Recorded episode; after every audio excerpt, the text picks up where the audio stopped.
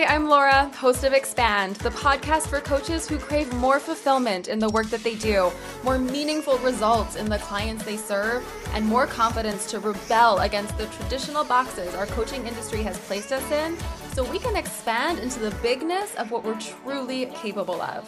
When you're ready, let's jump right in.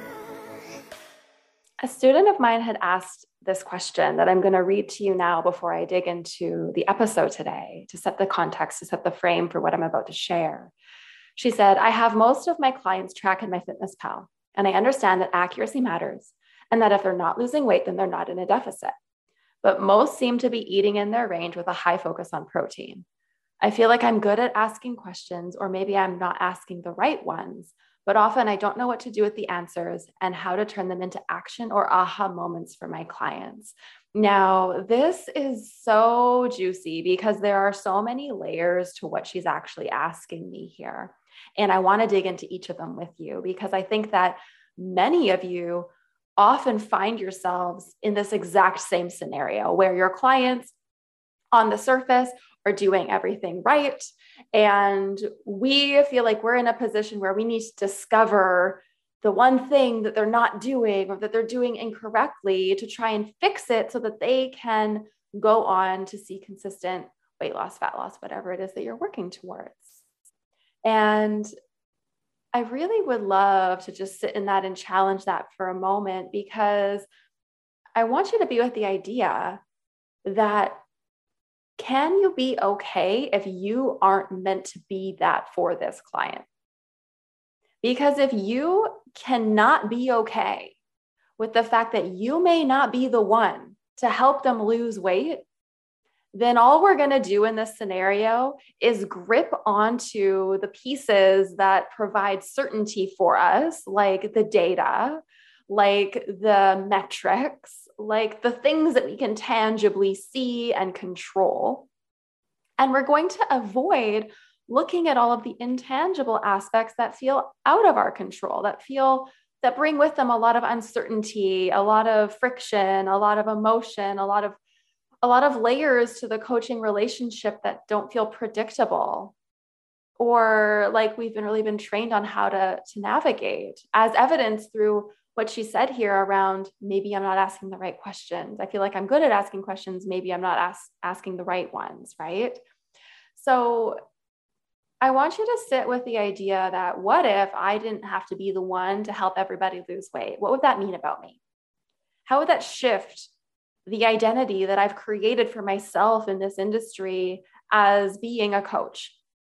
How would that shift what makes me truly valuable if I don't need to be the one anymore to create the physical outcome for every client that I sit with? Where does my value now come from? That's a huge question. That's a huge, huge question. But it's an important one because you're not going to be that for everybody.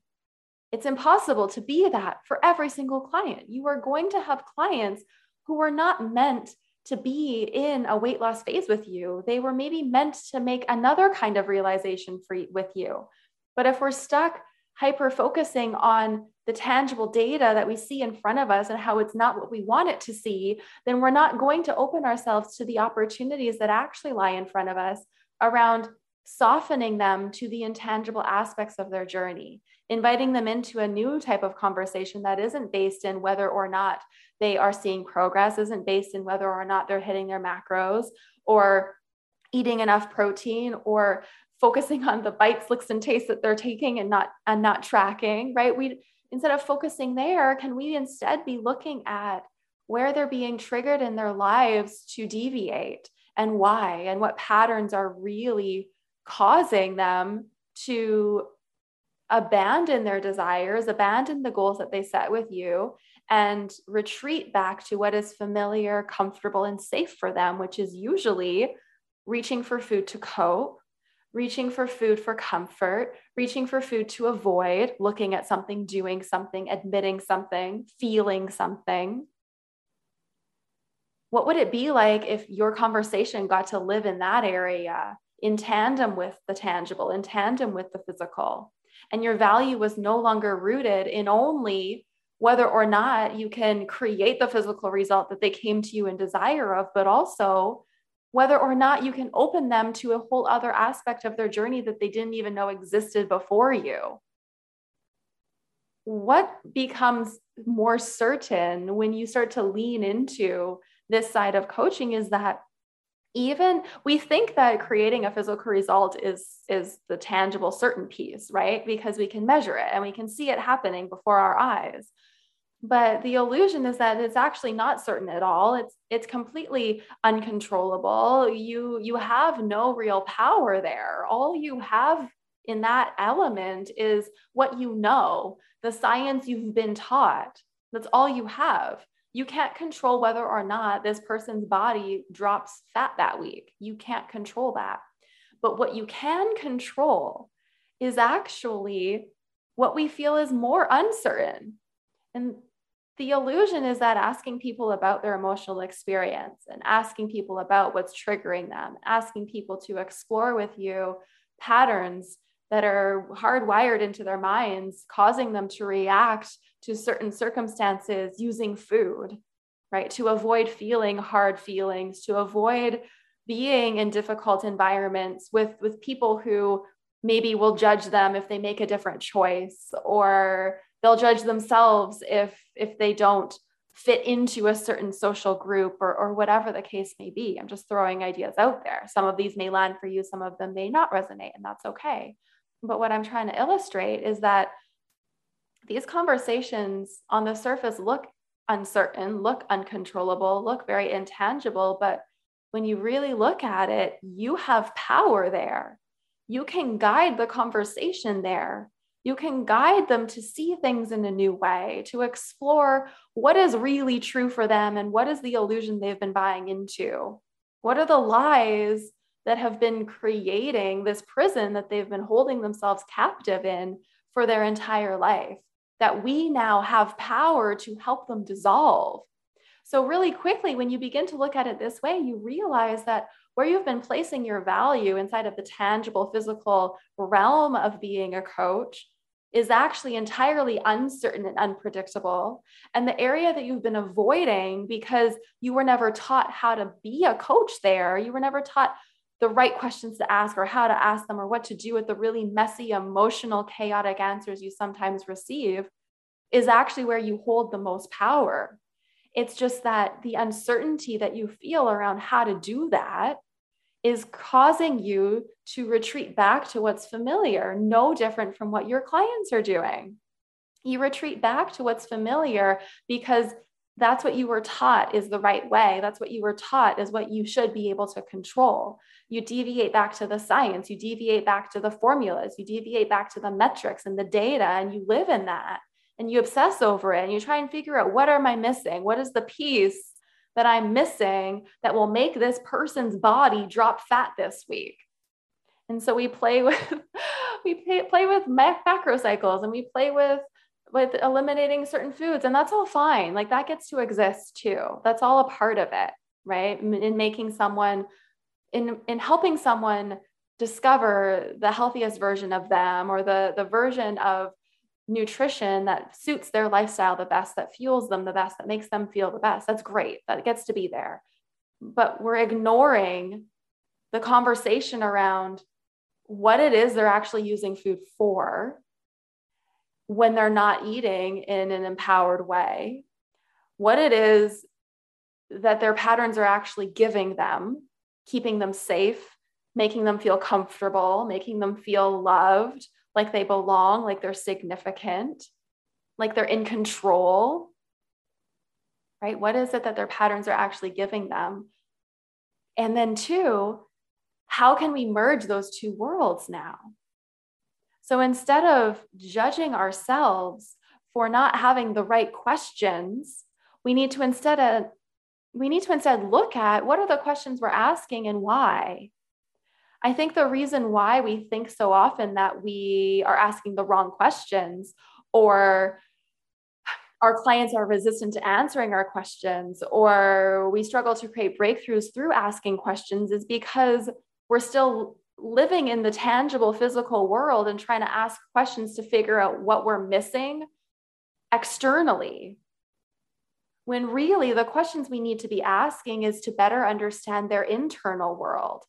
We can see what their physical body is doing, how it's responding, but what we can't see and measure is how they're feeling about that, or what they're thinking about that, or how they're feeling when they're getting triggered, or what's triggering them and why, and what is that pattern that's causing them to fall into an unconscious default state where they're automatically reaching for food to make them feel a certain way.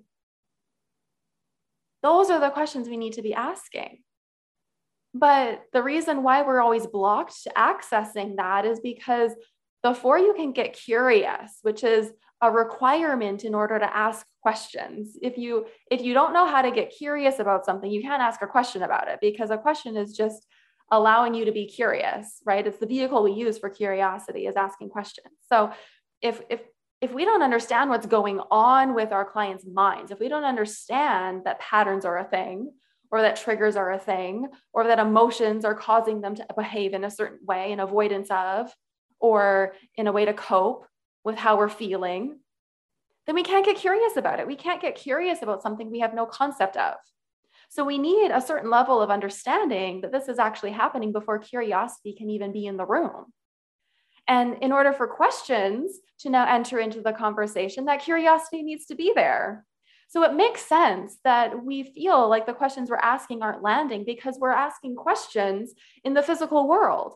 We're asking them questions like, well, did you track this? Or did you miss that? Or what did you track when you ate out for dinner that week? We're trying to fix what we tangibly see. We're trying to justify it. We're trying to make sense of it. We're trying to understand the wrong thing. We're trying to understand what physically, tangibly happened, behaviorally happened, versus what happened emotionally and mentally. And when you can make that distinction, the types of questions you're asking just naturally change. So instead of asking, what were the decisions you made and how did you do this and what happened over here, we can start asking, okay, this happened, but how did we feel the moment before that happened? And what were the thoughts that we were having the moment before that happened?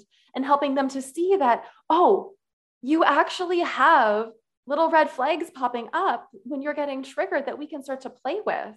You're having mental and emotional reactions to the environments that you're in, to the circumstances you are in, to the contexts of your life that are causing you to behave in a certain way. We've been focusing on behavior, not realizing that emotion and thought processes, these patterns that are ingrained in us, are actually controlling our behavior.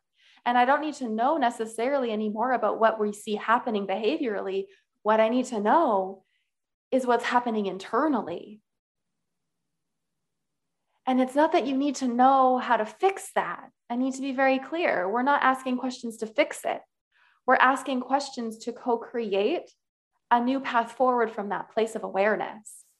We're asking questions to elevate their understanding of themselves, to invite in normalcy, to invite in compassion, to invite in a conversation where now, instead of everything that's not working being a problem, there's a link back to our mental and emotional states that we get to now explore and discover new layers of ourselves through. So it's just really interesting to feel so stuck in one area and be completely unconscious to the fact that there's this whole other area that you get to exist in as a coach. And I really challenge you to begin playing with that. You don't need to know the perfect questions to ask. You don't need to know the exact right thing to say when someone brings up something emotional.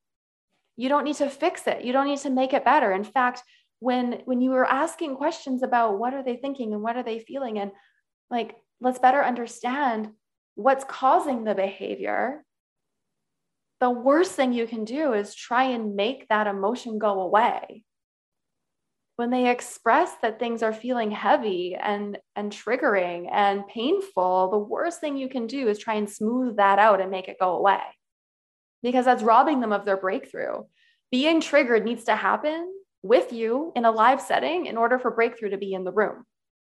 If we aren't creating an emotional response in your client in session, if they aren't connecting emotionally to what it is you're guiding them through, breakthrough isn't possible. Breakthrough comes from an emotional or a psychological realization. It comes from a shift internally. It doesn't come from changing anything externally. It comes from within.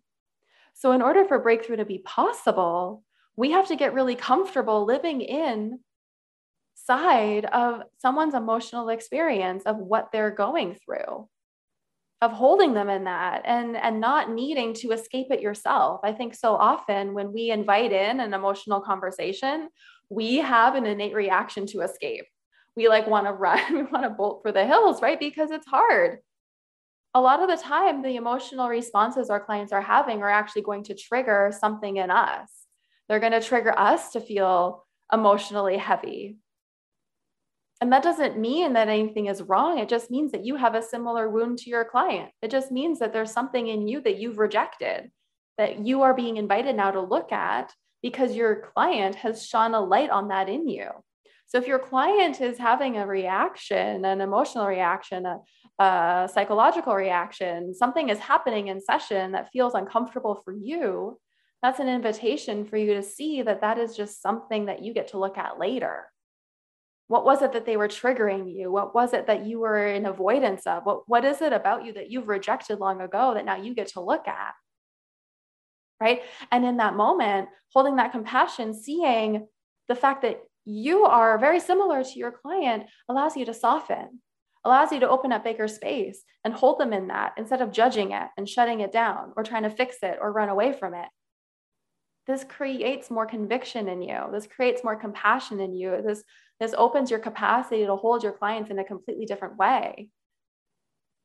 Now, the bridge that you need to build is why we're having these conversations. If your clients are used to you talking with them about the physical stuff, about their behaviors and what they're tracking and refining their strategies over here and all of that,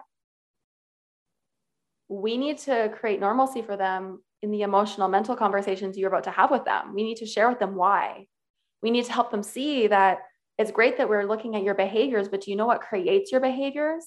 Your thoughts and your emotions. And we haven't been looking at that. And I think that if we did, we would uncover a lot of really important information about who you are and why you behave the way you behave and how a lot of this is actually unconscious and how we do have power here. We do have the ability to control this. We do have the ability to shift this and dissolve old patterns and reintroduce new ones, but we can't do that only looking at the outcome. The behavior is the outcome. The behavior is the symptom of what they're mentally and emotionally moving through. It's the thing we see. It's it's the result of feeling something and thinking something is the behavior that results. We can't change their patterns by only focusing on their behavior, and they need to see that. And when they see that, they'll be open to having these conversations with you and answering the hard questions and swimming around in the mess a little bit. And it is going to be messy. You're not always going to know what question to ask. You're not always going to know where to take the conversation. And that's okay. That takes time and practice. And I have a free resource you can download to help you get started in this. It's called Power Questions. I'll link it in the show notes of this episode so that you can grab it if you want a starting point. There's a few different scenarios I outline in this freebie where it's some of the most common coaching blocks we come up against and some question prompts that I offer you to guide the conversation in a really flowy way. To be clear, it's not a script, okay? I don't want you to be scripted. I want you to feel free to play and explore and get curious in your own unique way, but it is going to offer you some bumper pads to keep you focused on what it is you're actually trying to discover by asking questions, because that's the last piece of this. We can't just ask questions to ask questions and hope a breakthrough will happen. We need to know where we're guiding them. We need to know what the point of our question is. When we ask them something, we're kind of just usually hoping that something will emerge that we can work with. And sometimes that happens. Sometimes we ask a question and they have a light bulb moment and it ends up taking on a life of its own and it guides the conversation in a really easeful way. But a lot of the time, we aren't asking the right questions because we simply just don't understand where we're trying to guide them to. So Power Questions is going to allow you to be able to guide them in a completely different way. The thing is we can't always know the outcome we're trying to get them to before we start asking questions. A lot of the time, the path will emerge as you begin entering into these conversations in a deeper way.